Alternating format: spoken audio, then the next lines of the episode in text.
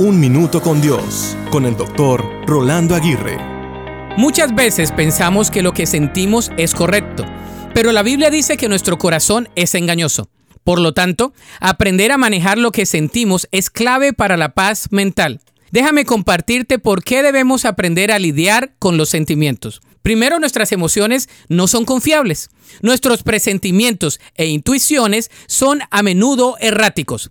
Las emociones nos llevan a un callejón sin salida, así que no podemos depender de lo que sentimos.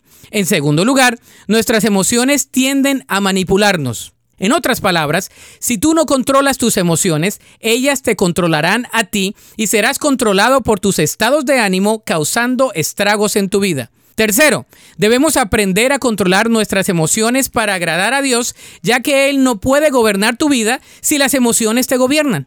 Por último, si controlas tus sentimientos podrás tener éxito en la vida, porque la mayor parte de las cosas en la vida se hacen por convicción y no por emoción. La Biblia dice en Proverbios 5:23, gente morirá por falta de control propio, se perderá a causa de su gran insensatez.